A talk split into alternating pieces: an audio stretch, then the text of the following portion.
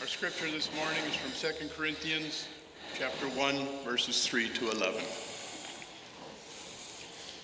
Blessed be the God and Father of our Lord Jesus Christ, the Father of mercies and God of all comfort, who comforts us in all our affliction, so that we may be able to comfort those who are in any affliction with the comfort with which we ourselves are comforted by God. For as we share abundantly in Christ's suffering, so through Christ we share abundantly in comfort too. If we are afflicted, it is for your comfort and salvation. And if we are comforted, it is for your comfort, for which you experience when you patiently endure the same sufferings that we suffer. Our hope for you is unshaken, for we know that as you share in our sufferings, you will also share in our comfort. For we do not want you to be unaware, brothers, of the affliction we experienced in Asia. For we were so utterly burdened beyond our strength that we despaired of life itself. Indeed, we felt that we had received the sentence of death. But that was to make us rely not on ourselves, but on God who raises the dead. He delivered us from such a deadly peril, and He will deliver us. On Him we have set our hope that He will deliver us again. You also must help us by prayer, so that many will give thanks on our behalf for the blessing granted us through the prayers of many. Thanks, John. We're working uh, through a series, a topical series on pain, and um, we've looked at painful uh, decisions. Having trouble reading that one. Painful finances. Last week, uh, Pastor Eddie took us through painful bodies, and um, today we're coming to painful losses. And then next week, we'll look at painful relationships, and finally, um, painful sins. So, uh, as we commence, I'm just going to lead us in a word of prayer. Let's pray together. Father, there are many among us who right now have suffered painful losses and are struggling. And we pray that we might know from your word the comfort that you provide. Be with us now. Open our ears to hear your words to us and our hearts to receive. In Jesus' name we pray. Amen.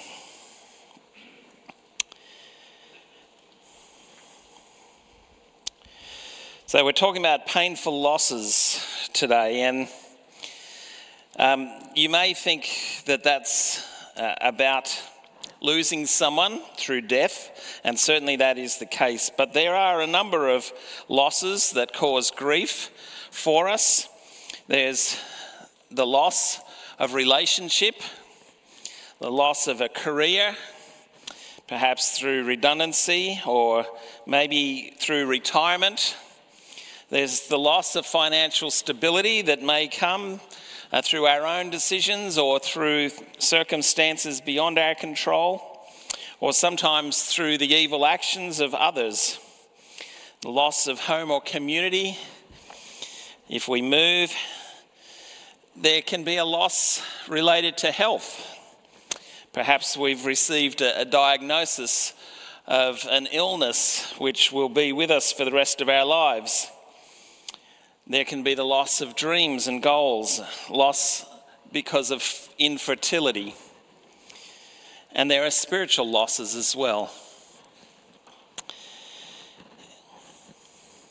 Some uh, 50 odd years ago, uh, some psychologists T.H. Holmes and R.H. Rahe, I don't know if I've pronounced that correctly, but they created the social readjustment rating scale and they, they gave different life experiences uh, a rating value. And, and it, the design of this was to say are there common things that people go through in life that cause stress, um, which can affect you psychologically? And death of a spouse uh, came up as 100 points as the, the most stressful thing that a person can encounter in their life. Um, there are a number of other things there that, um, that were all related to, to loss and grief, and they were things that were not related to loss and grief. There are changes in life that occur that, that don't have the same sort of loss um, or, or, are considered to be good things in life um, that are on the scale that I haven't listed there. But the point is that it's recognized in our culture that loss comes with significant uh, emotional and psychological consequences for people. There are many um, writings about loss and grief, but one of the most well known is Elisabeth Kubler Ross, who in 1969, in her um, book on death and dying, wrote that there were five stages of grief denial, anger, bargaining, depression, acceptance. These are widely agreed to be uh, stages of grief, but they're not meant to be linear, uh, and not everyone experiences all of them, and there are other uh, people who've studied in loss and grief who say that there are seven stages or ten or but you get the idea that there are some commonalities that come through when people are dealing with grief. I wanted to share briefly with you, and some of you know uh, my story, um, our story. My wife Catherine and I, um, 29 years ago now, um, we had a, a daughter who was stillborn, and that still affects us today. Uh, through that experience, we joined uh, a support group that was run locally. We were living down the Southern Highlands, and um, the lady who ran the local support group for parents that had lost children happened to be a member of our church, and we felt pressured. Well, no, that's probably harsh. She invited us. Um, to go. We, we had always said we, we never thought that we would, you know, want to do something like that. Um, but out of courtesy to her, we went once and we stayed for two years. Um, and we found a, a, tremendous amount of support amongst other people who had lost children. We became involved with SIDS and Kids, uh, as it was known then, which um, had sort of expanded their remit not just to support parents who had lost children through cot death, but to support parents who had lost babies through miscarriage and stillbirth and for any other reason uh, who had lost young children. Uh, we were parent supporters with SIDS and Kids for about 10 years, um, supporting other parents who had suffered this loss and uh, doing telephone counselling with people. Uh, as it happens, some years after that, I ended up working as a funeral director, which I still do part time. And so I encounter um, every week families who have had someone pass away. And uh, if you want to know a bit more about that, we're going to have a, an interview segment uh, in tonight's service um, where we'll interact uh, and I'll answer some questions about that. Um, so that's 5:30 tonight if you want to come. But some might suggest that I'm an expert in this field. Um, I did ask to do today's sermon. I said to Jonathan I felt like it would be helpful for me to do so. But one of the key things that I've learned in my journey is that loss and grief is very personal. And in fact, while I have suffered loss, and I'm sure many here have suffered loss of one kind or another, everyone has their own personal journey of loss. Your grief is your own. No one can tell you how to grieve, because everyone grieves in a different way. And in fact, where you might think that uh, the loss of a child might bring couples together, sadly, one of the things that we discovered in our work with SIDS and kids is that quite frequently, because father and mother grieve differently, marriages break down following the loss of a baby. Everyone grieves differently. Just recently, I was working with a family uh, organising a funeral, and I had to play family counsellor because I had two different members of the family coming and talking to me uh, about what they wanted for the funeral arrangements. And I had to gently try and encourage them to try and accommodate each other because everyone grieves differently and we don't have to grieve the same. Uh, grief is variable, it's changing, it's unpredictable. And many people experience isolation and loneliness in their grief, even though they're surrounded by other people. Um, I like to use the ocean as a metaphor. When you're grieving, it's like you're floating in the ocean and the waves can be enormous. They can be overwhelming. There's a very real lack of control in grief. And like waves that break on a beach, we, we can't anticipate when they come. And grief may hit us in two weeks' time in two years or in 20 years' time. And at the moment when it hits, it's as intense as when you've just had that loss. So,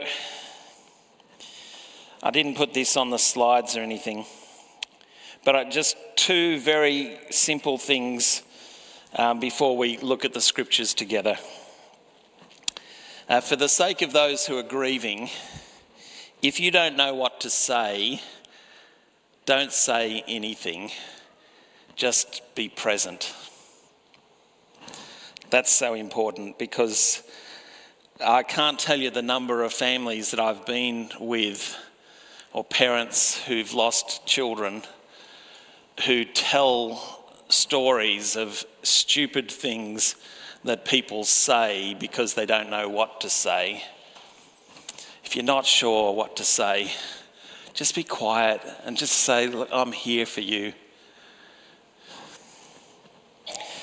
And um, for Christians, can I say, do not ever be tempted to say, it's God's will.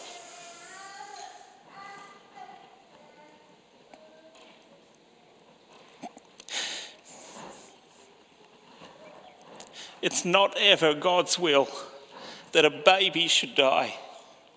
And it's not God's will that adults die either. It comes in because of the fall, because we live in a sinful world. Um, don't, don't, ever say that. It's just, uh, it's, it's not pastorally hearted. It's, it's not something that anyone can ever take in. Um, yeah, we, we live in a broken world, and loss and grief is part of that breakage. Uh, Paul knows and understands this. In uh, verses 8 and 9 of the passage uh, that we read, we read Paul saying, We do not want you to be unaware, brothers and sisters, of the affliction we experienced in Asia. For we were so utterly burdened beyond our strength that we despaired of life itself. Indeed, we felt that we had received the sentence of death. Now, the affliction that Paul is talking about is probably not uh, grief, it's, it's a different kind of affliction. Um, and what we're going to see is that there's a, a pattern here that Paul brings to us in this passage. Uh, but I want you to know and understand that um, the, the heartache that we might feel because of loss is real, and God knows and understands it. Jesus wept at the grave of his friend Lazarus. He wept even though he knew that he was going to raise Lazarus from the dead. And even though he had just said to Martha, I am the resurrection and the life. He who believes in me, though he die, yet shall he live. God understands our grief. So, big questions for today, and I'm just going to touch on these ones briefly. Um, it comes up frequently with families that have lost someone. What if I had done something differently? Uh, and the what if questions can be torturous. And then, where was God when this happened? Or how could God let this happen? And these are really questions that you might frame as is it my fault?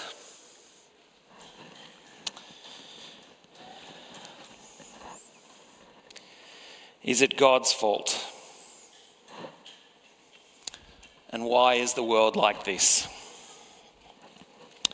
Just briefly, I want to say, you know, is it my fault? You know, this is a really tough question. And most of the time, I've, I've rarely had an instance where I've met with someone and, and you could say, yeah, perhaps what you've done has contributed to that. I, I don't think I've ever been in that situation.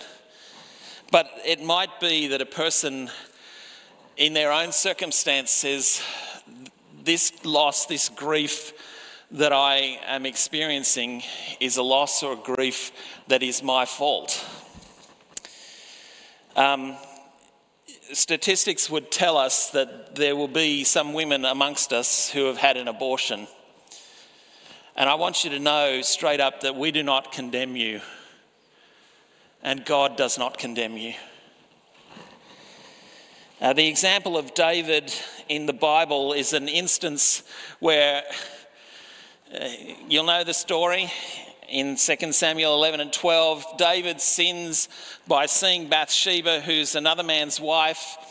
And I, I don't know why she was bathing naked on the, the roof of her house. That seems a bit silly to me. But um, anyway, David lusts after her and invites her to the palace and has sex with her.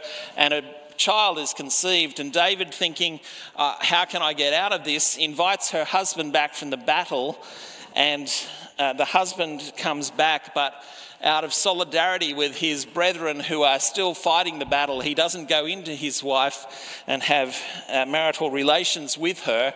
And so David is left with this problem. And so he organizes for Uriah to be sent into the heat of the battle where he will die and he dies. And so effectively, David is not only an adulterer, but a murderer.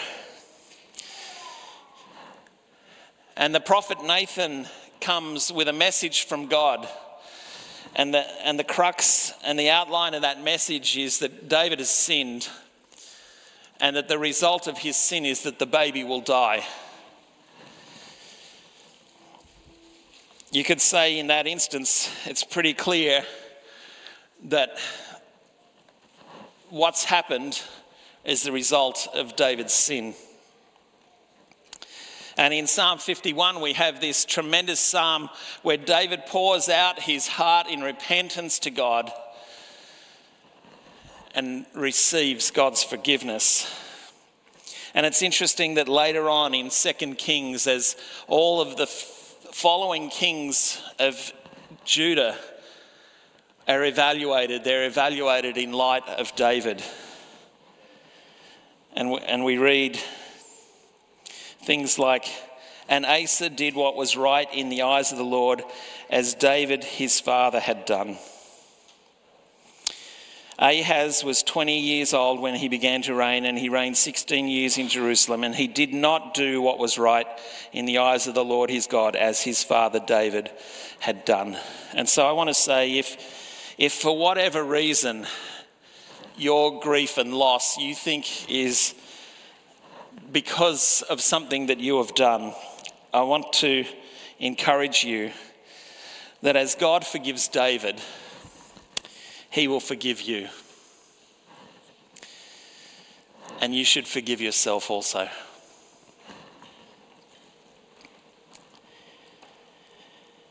Um, there's also an example in the New Testament of a man who is blind from birth. And in John chapter 9, we read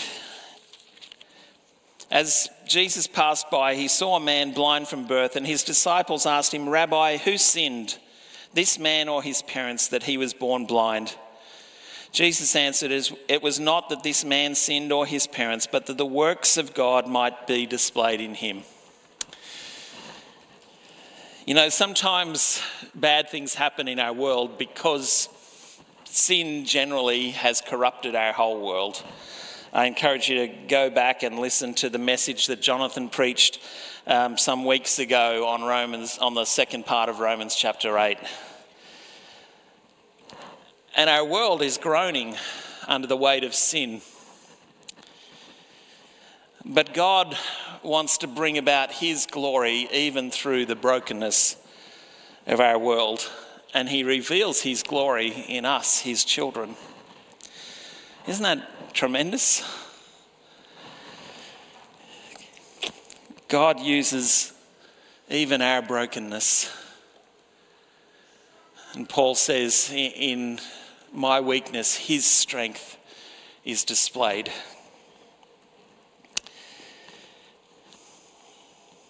I've not really answered all of these questions fully. That They would take a long, long time to do that. And I'm happy to have those sorts of discussions. If, if you're hurting and you want to ch- talk through these sorts of things, uh, I'm available and so is Pastor Eddie, Pastor Jonathan when he comes back. And if you want to speak with a lady, uh, we have a pastoral care team, um, and we can put you in touch with someone uh, who would be happy to talk with you.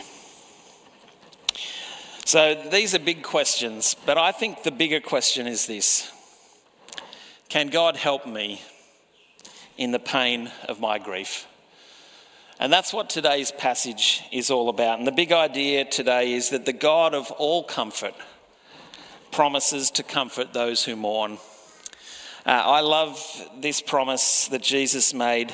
I share it frequently um, with Christian families that I'm working with in my, in my funeral work.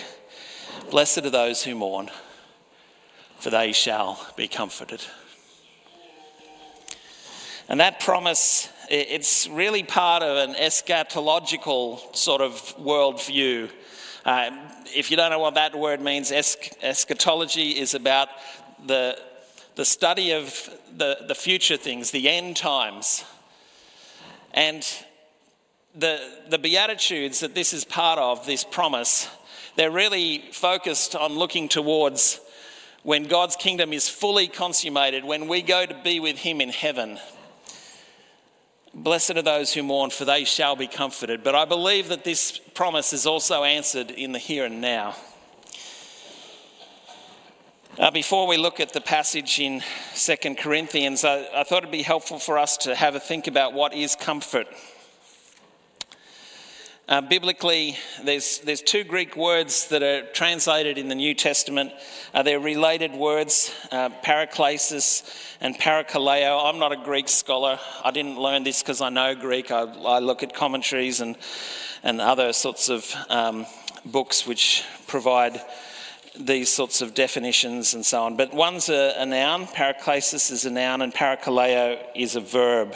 And in the passage, in 2 Corinthians, we have the, the noun and the verb um, used quite frequently. Um, in, in verses 3 and 4, the word in the, in the translation I'm using here, the word comfort comes through five times in two verses. Blessed be the God and Father of our Lord Jesus Christ, the Father of mercies and God of all comfort. There's your noun who comforts us. That's an active doing thing that God does. That's a verb. Who comforts us in all our afflictions so that we may be able to comfort those who are in any affliction. That's us actively doing the comforting. Um, with the comfort, that's the noun, which we ourselves are comforted by God. So you can see how they're working together, the interplay there. Um, but that word, these two words, in the New Testament, they're not just translated as comfort, they're translated in a number of other ways urge, comfort, encourage, beg, appeal, exhort, implored, entreat, pleaded, invited. And the context tends to determine how they are, um, how they are um, translated. And so you've, you've got situations like the centurion who appears to Jesus, uh, who has a paralyzed servant, and he's appealing to Jesus for his servant to be healed. And then um, Jairus, um, who is a synagogue leader, who falls at Jesus' feet and implores him earnestly to heal his daughter. These are instances where people are asking or begging or beseeching Jesus to act on their behalf. Uh, many times through the, the letters, people are urged by the, the writers to do things. And so, um, on in Ephesians chapter 4, verse 1, Paul says, I urge you to walk in a manner worthy. And so this is a this is asking someone to do something. It's also used as the word encourage. Uh, so we see Paul and Barnabas in the book of Acts after they've done a missionary journey through, they go back through the towns of Lystra, Iconium, and Antioch, encouraging them to continue in their faith. Same word. In Romans chapter 15, verse 4, through the encouragement of the scriptures, we have hope. All of these different interpretations bring us a depth of understanding of what this word comfort means. And so I've got the Chris Cullen definition. Um, comfort is God's supernatural compassion for grieving people who are overwhelmed and desperately need the encouragement and eternal hope that comes through the gospel of Jesus Christ. You know, if God is the God of all comfort, as 2 Corinthians chapter 1 verse 3 says, then all comfort comes from God. Yes, people who are not Christians can receive comfort, just the same as God promises that the rain falls on both the righteous and the wicked. God's blessings are available for all, and His comfort is available for all, but we will most um, fully understand and receive His comfort if we do so through the Christian understanding of comfort. And so we have a look at the passage itself. Blessed be the God and Father of our Lord Jesus Christ, the Father of mercies. The Father of mercies. We'll talk about that in a moment. And God of all comfort, who comforts us in all our affliction, so that we may be able to comfort those who are in any affliction with the comfort with which we ourselves are comforted by God. It sounds a bit like a circular argument, doesn't it? But what it is saying, God is the source of our comfort, of all comfort. God comforts us in all our affliction, whatever loss we might be experiencing, or other types of afflictions. God comforts us and that is for a purpose. We receive comfort so that we also may comfort others.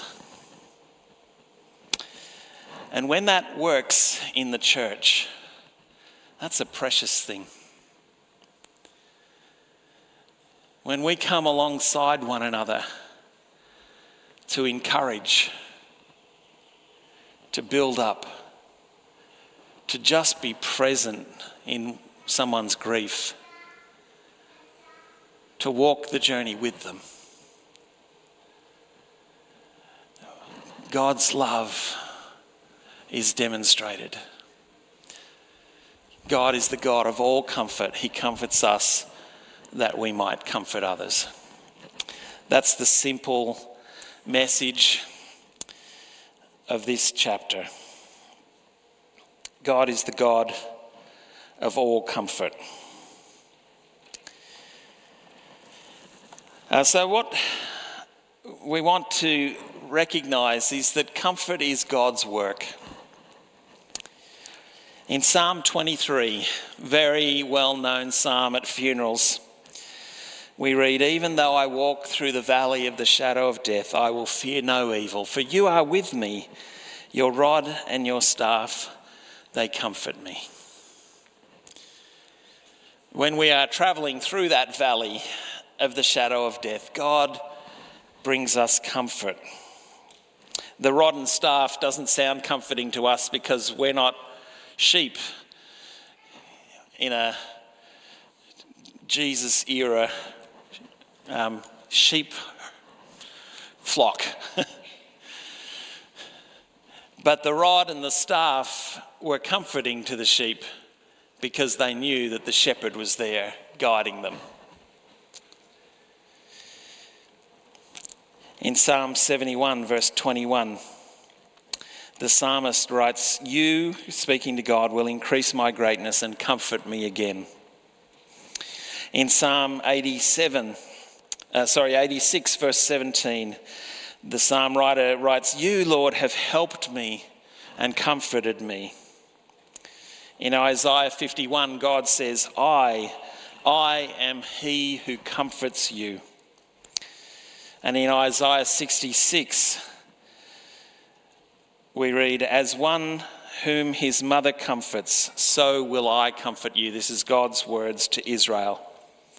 As one whom his mother comforts, so I will comfort you. That's a tender picture, isn't it, of a mother comforting a child? We've probably all remember a time when we ourselves or when children of our own or children we know have been comforted by a mother. They've perhaps fallen over, they're crying, they've skinned their knee, and they come to mum crying, and there's a tenderness there. And there's a tenderness in the embrace which God wishes to give to each person who is mourning. The second really important thing for us to recognize is that as God is the God of all comfort, He is also with us as believers through the Holy Spirit.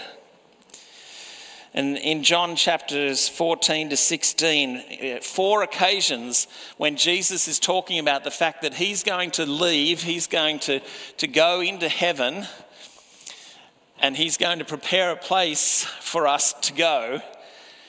And four times through these chapters, he talks about sending the Holy Spirit. John 14, verses 16 and 17. And I will ask the Father, and he will give you another helper to be with you forever, even the Spirit of truth, whom the world cannot receive because it neither sees him nor knows him. You know him, for he dwells with you and will be in you. What a tremendous promise that the Holy Spirit dwells with us and will be in us as believers. Not with the whole world, he says, but with you who believe. And that word helper, in, in my ESV, it, it translates helper, but it's the same word, comfort the Comforter. That's the literal translation, the Comforter. The Holy Spirit is our Comforter and He dwells with us.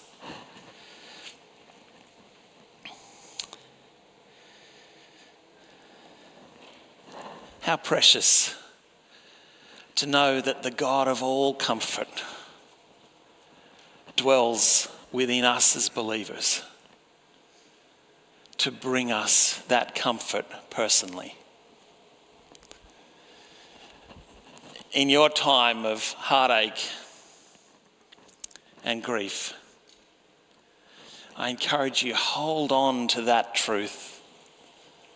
Call upon God. Ask him to comfort your heart.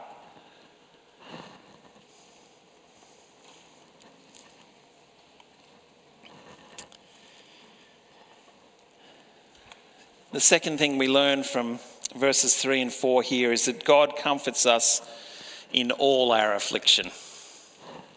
A little later on in the passage, Paul goes on to talk about his own affliction, which was likely some sort of um, thing that happened to him on account of his being an apostle of Christ. So, uh, you know, Paul received beatings, he was imprisoned, uh, he was on a ship that sunk. Um, Paul had all sorts of afflictions happen to him on account of the fact that he was an apostle of Christ. But what this verse tells us is that God comforts us in all of our afflictions. The specific instance that Paul provides later about how God comforted him in his specific afflictions is different, perhaps, to the afflictions that we face. Now, it may be that some of you face affliction, face persecution for your Christian faith. And God will bring comfort to you in that also. But if your affliction is grief or loss, that is covered here. God comforts us in all our afflictions. Whatever it is that you face, whatever heartache that you endure, God is ready and He wants to bring to you the comfort that only He can bring. The Holy Spirit reminds us of God's mercy. We, we read, Blessed be the God and Father of our Lord Jesus Christ, the Father of mercies and God of all comfort.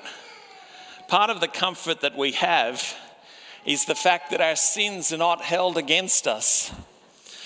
And if we are asking that question, is it my fault? What if I had done something else? God wants us to know that He is merciful, that He will not hold our sin against us when we trust in Christ. The Holy Spirit reminds us of our salvation. He reminds us of our eternal hope in Christ. Uh, so many of the instances of the use of this word, this Greek word, whether it's translated as comfort or encourage or urge or beseech or ask, so many of those instances relate to people crying out for the salvation of God in physical ways, for the healing of people. And comfort comes to us particularly in understanding our eternal hope in Christ.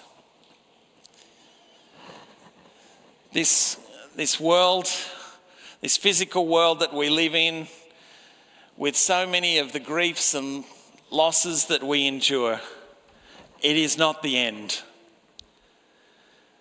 Our end in Christ is eternity where there will be no more death, where there be no more sickness, where we will be God's people and He will be our God and we will be united forever.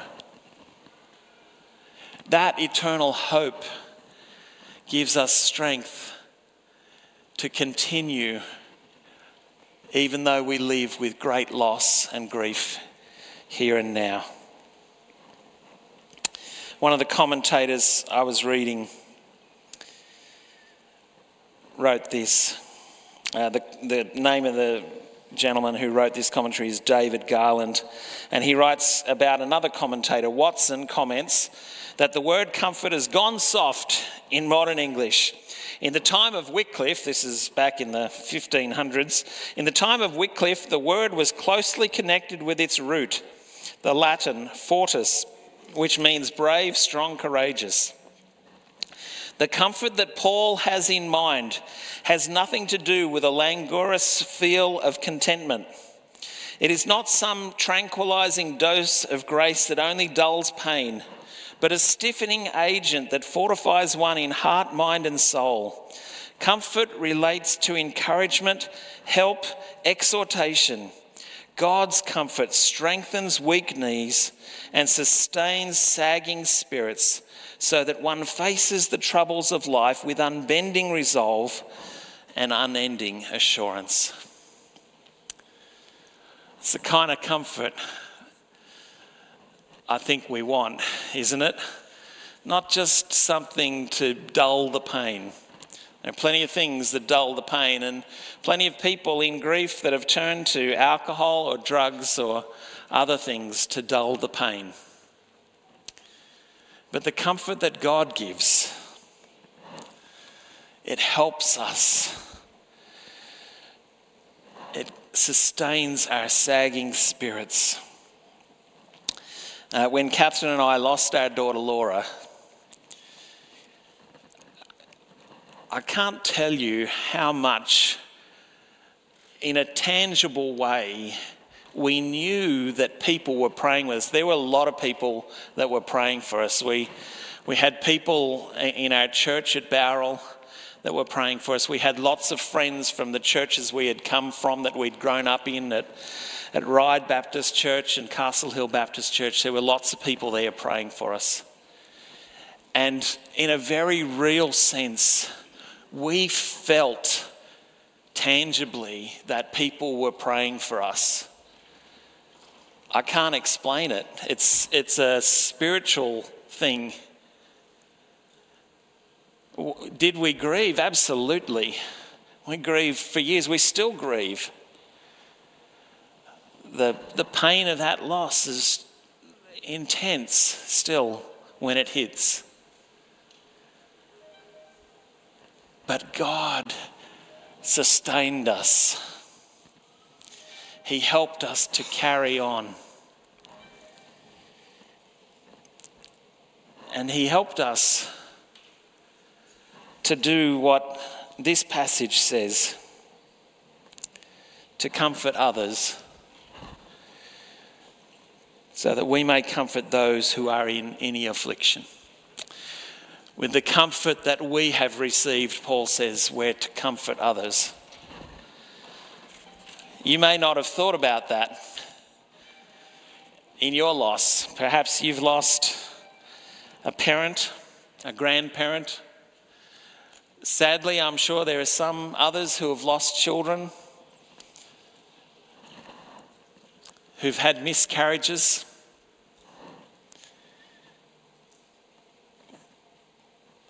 With the comfort that God has given you, we are encouraged to comfort others. And here is the application for our message share God's mercy and love. Be present with people. Gently encourage others to receive God's salvation. Now, I debated this. Uh, you must be gentle. You can't go Bible bashing someone when they've suffered a loss. Um, that gentle encouragement might take months or even years. And it comes in relationship. If you don't have a relationship with someone, um, it's very difficult to do this. You must be sensitive to the Holy Spirit and not try to go ahead as if this person's salvation is somehow a, a project for you. But with love and sensitivity, the thing that will bring the most healing and comfort to a person is coming to faith in Jesus Christ. So gently encourage others to receive God's salvation and, and find consolation in our eternal hope through Jesus Christ. Point people to that hope. Hold on to it yourself. God comforts us in our affliction so that we may comfort others. The God of all comfort promises to comfort those who mourn.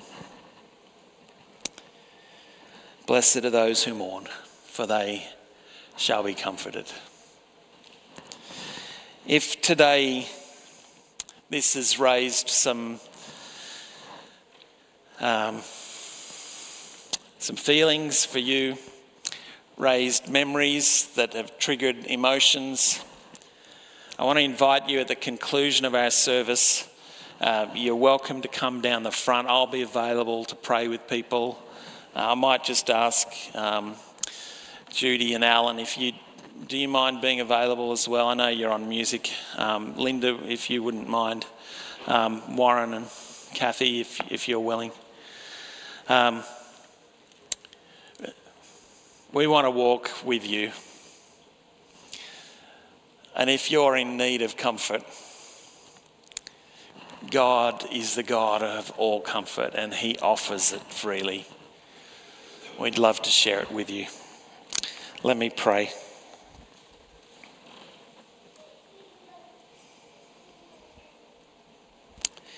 Heavenly Father, you know what is going on in the hearts and minds of each person here and those who are watching online. We thank you for the promises of your word,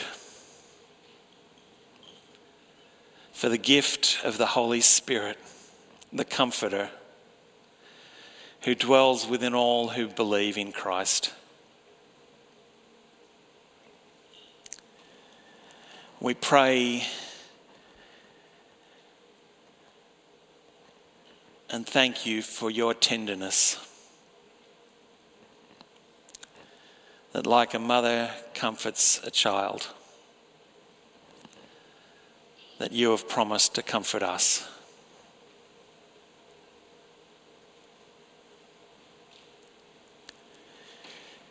Give us an understanding of the eternal hope that we have in Christ.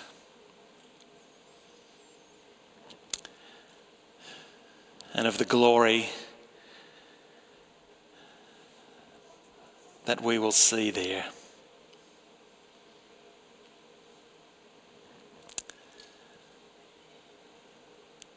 So that these light and momentary troubles, as Paul terms them, even though they are overwhelming now,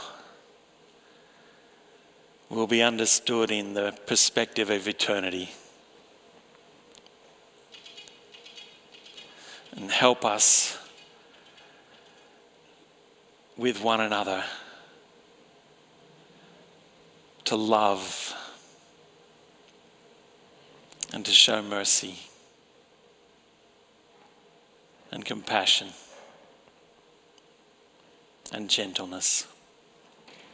We pray in Jesus' name. Amen.